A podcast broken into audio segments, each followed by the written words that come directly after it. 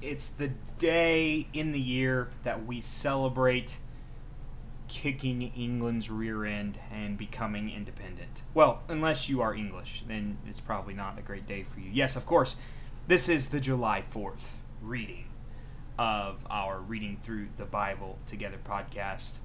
Honestly, more exciting to me than the independence we have as Americans, if you are American, uh, is the independence we have in Christ. And that's what this whole podcast is about. We've been freed. Freed from what, you ask?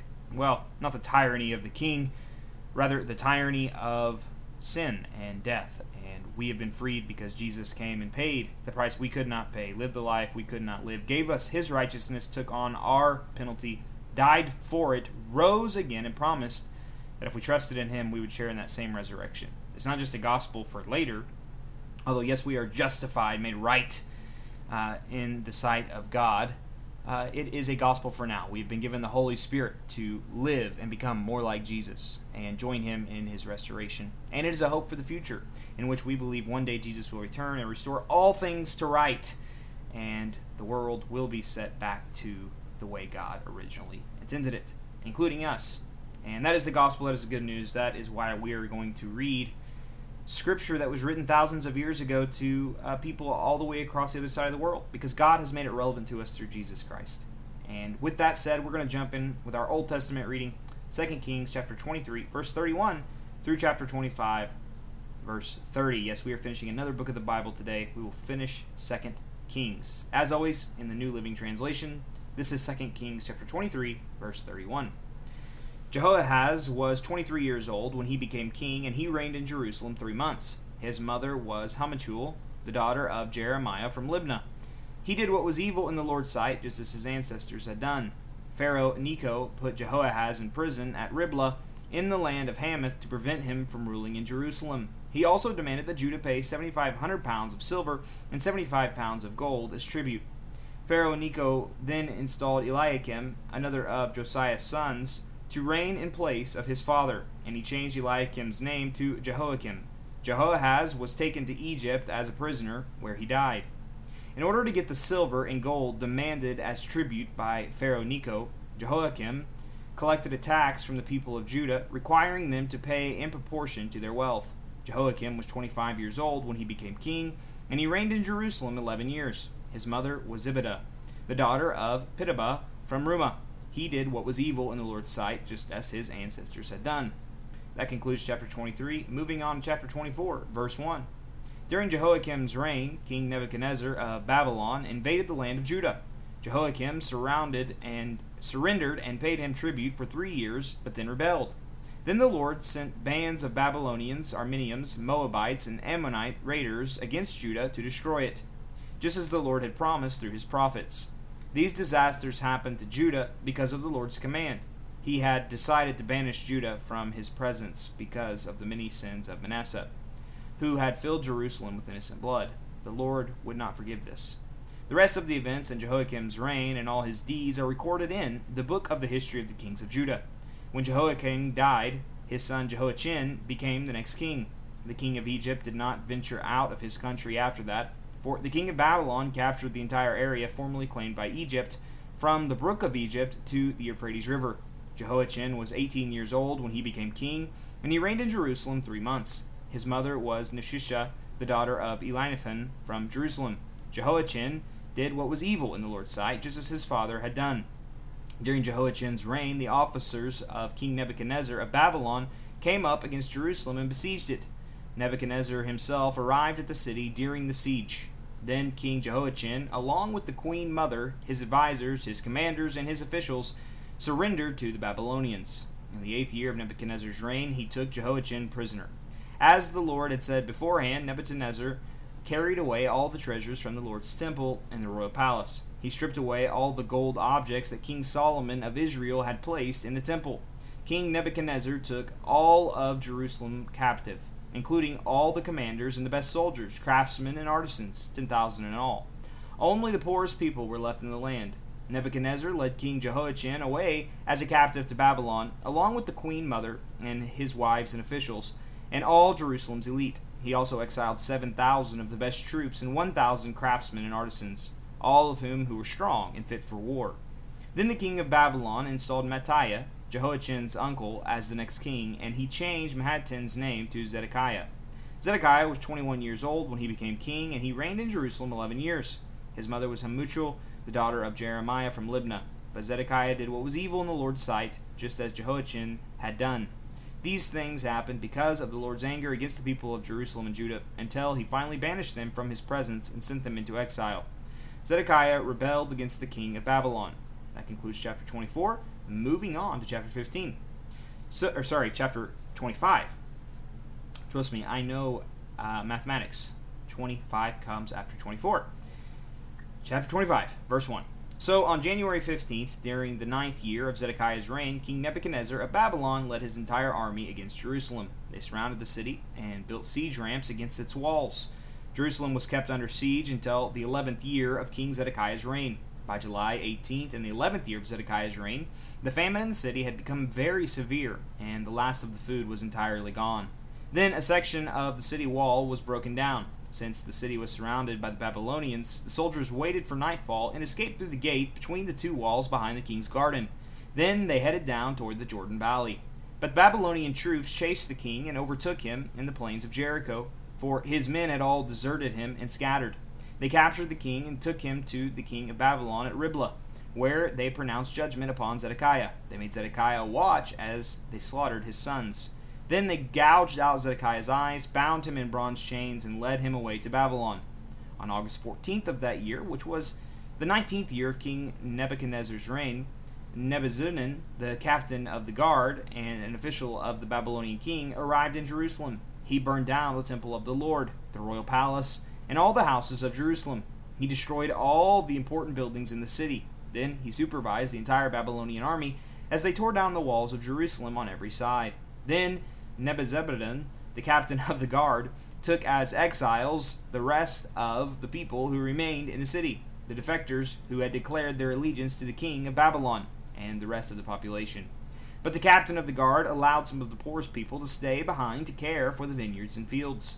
The Babylonians broke up the bronze pillars in front of the Lord's temple, the bronze water carts, the great bronze basin called the sea, and they carried all the bronze away to Babylon. They also took all the ash buckets, shovels, lamp snuffers, ladles, and all the other bronze articles used for making sacrifices at the temple. The captain of the guard also took the incense burners and basins and all the other articles made of pure gold or silver. The weight of the bronze from the two pillars, the sea, and the water carts was too great to be measured. These things had been made for the Lord's temple in the days of Solomon. Each of the pillars was 27 feet tall. The bronze capital on the top of each pillar was seven and a half feet high and was decorated with a network of bronze pomegranates all the way around. Nebuzaradan, the captain of the guard, took with him as prisoners Seraiah the high priest, Zephaniah the priest of the second rank, and the three chief gatekeepers. And from among the people still hiding in the city, he took an officer who had been in charge of the Judean army, five of the king's personal advisers, the Army's commander's chief of secretary, who was in charge of recruitment, and 60 other cities. Nebuzaradan, the captain of the guard, took them all to the king of Babylon at Riblah. There, at Riblah, in the land of Hamath, the king of Babylon had them all put to death. So the people of Judah were sent into exile from their land. Then King Nebuchadnezzar appointed Gedaliah, son of Achim and grandson of Shaphan, as governor over the people he had left in Judah. When all the army commanders and their men learned that the king of Babylon had appointed Gedaliah as governor, they went to see him at Mizpah. These included Ishmael, son of Nethan, Johanan, son of Kareah, Seraniah, son of Tiamath the Neophite, Jehoziah, son of Makahite, and all their men. Gedaliah vowed to them that the Babylonian officials meant them no harm. Don't be afraid of them. Live in the land and serve the king of Babylon, and all will go well for you, he promised. But in mid autumn of that year, Ishmael, son of Nethion, and grandson of Ishmael, who was a member of the royal family, went to Mizpah with ten men and killed Gedaliah. He also killed all the Judeans and Babylonians who were with him at Mizpah. Then all the people of Judah, from the least to the greatest, as well as the army commanders, fled in panic to Egypt, for they were afraid of what the Babylonians would do to them. In the thirty seventh year of the exile, King Jehoconiah of Judah, evil Merodach ascended to the Babylonian throne he was kind to Jehoiachin and released him from prison on April 2nd of that year. He spoke kindly to Jehoiachin and gave him a higher place than all the other exiled kings in Babylon. He supplied Jehoiachin with new clothes to replace his prison garb and allowed him to dine in the king's presence for the rest of his life. So the king gave him a regular food allowance as long as he lived. Moving on to our New Testament reading, Acts chapter 22, verse 17 through chapter 23, verse 10. This is Acts chapter 22, verse 17. After I returned to Jerusalem, I was praying in the temple and fell into a trance. I saw a vision of Jesus saying to me, Hurry, leave Jerusalem, for the people here won't accept your testimony about me. But Lord, I argued, they certainly know that in every synagogue I, I, I imprisoned and beat those who believed in you. By the way, this is the Apostle Paul speaking. Verse 20. And I was in complete agreement when your witness Stephen was killed. I stood by and kept the coats they took off when they stoned him. But the Lord said to me, Go, for I will send you far away to the Gentiles. The crowd listened until Paul said that word. Then they all began to shout, Away with such a fellow! He isn't fit to live. They yelled, threw off their coats, and tossed handfuls of dust into the air. The commander brought Paul inside and ordered him lashed with whips to make him confess his crime. He wanted to find out why the crowd had become so furious. When they tied Paul down to lash him, Paul said to the officer standing there, Is it legal for you to whip a Roman citizen who hasn't even been tried? When the officer heard this, he went to the commander and asked, What are you doing? This man is a Roman citizen. So the commander went over and asked Paul, Tell me, are you a Roman citizen? Yes, I certainly am, Paul replied. I am too, the commander muttered, and it cost me plenty.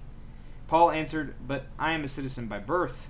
The soldiers who were about to interrogate Paul quickly withdrew when they heard he was a Roman citizen, and the commander was frightened because he had ordered him bound and whipped. The next day, the commander ordered the leading priests into session with the Jewish High Council. He wanted to find out what the trouble was all about, so he released Paul to have him stand before them. That concludes chapter 22, moving into chapter 23, verse 1. Gazing intently at the high council, Paul began, Brothers, I have always lived before God with a clear conscience.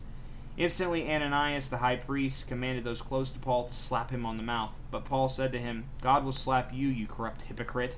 What kind of judge are you to break the law yourself by ordering me struck like that? Those standing near Paul said to him, Do you dare insult God's high priest? I'm sorry, brothers, I didn't realize he was your high priest.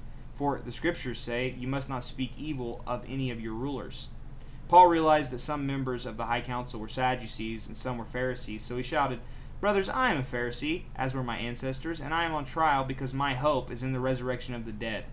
This divided the council, the Pharisees against the Sadducees. For the Sadducees say there is no resurrection or angels or spirits, but the Pharisees believe in all these. So there was a great uproar. Some of the teachers of religious law who were Pharisees jumped up and began to argue forcefully. We see nothing wrong with him, they shouted. Perhaps a spirit or an angel spoke to him. As the conflict grew more violent, the commander was afraid they would tear Paul apart. So he ordered his soldiers to go and rescue him by force and take him back to the fortress. Interesting New Testament reading. Uh, moving on to the Proverbs of the day, Proverbs chapter 18, verse 13. Spouting off before listening to the facts is both shameful and foolish. Woo! The religious folks in our story in Acts could have maybe listened to that. Yep. Moving on to uh, Proverbs, or sorry, to our psalm of the day, we will be reading uh, the second psalm in a posture of prayer. Why are the nations so angry? Why do they waste their time with futile plans? The kings of earth prepare for battle, and the rulers plot together against the Lord and against his anointed one. Let us break their chains, they cry, and free ourselves from slavery to God. But the one who rules in heaven laughs. The Lord scoffs at them. Then in anger he rebukes them, terrifying them with his fierce fury. For the Lord declares, I have placed my chosen king on the throne in Jerusalem, on my holy mountain. The king proclaims the Lord's decree. The Lord said to me, You are my son. Today I have become your father. Only ask, and I will give you the nations as your inheritance, the whole earth as your possession. You will break them with an iron rod and smash them like clay pots. Now, then, you kings, act wisely. Be warned, you rulers of the earth. Serve the Lord with reverent fear and rejoice with trembling. Submit to God's royal Son, or he will become angry, and you will be destroyed in the midst of all your activities. For his anger flares up in an instant. But what joy for all who take refuge in him. Lord, we want to be like those who take joy in you and your Son.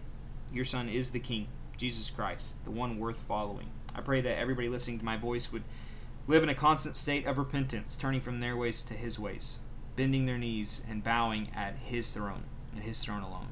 Lord, we love you and we praise you. Amen. Well, thank you for taking some time to join me for today's reading.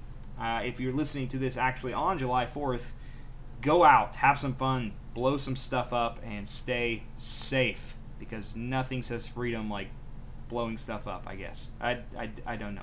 But, but as you're thinking about freedom uh, as a countryman in the United States, if you're Canadian, I'm sorry.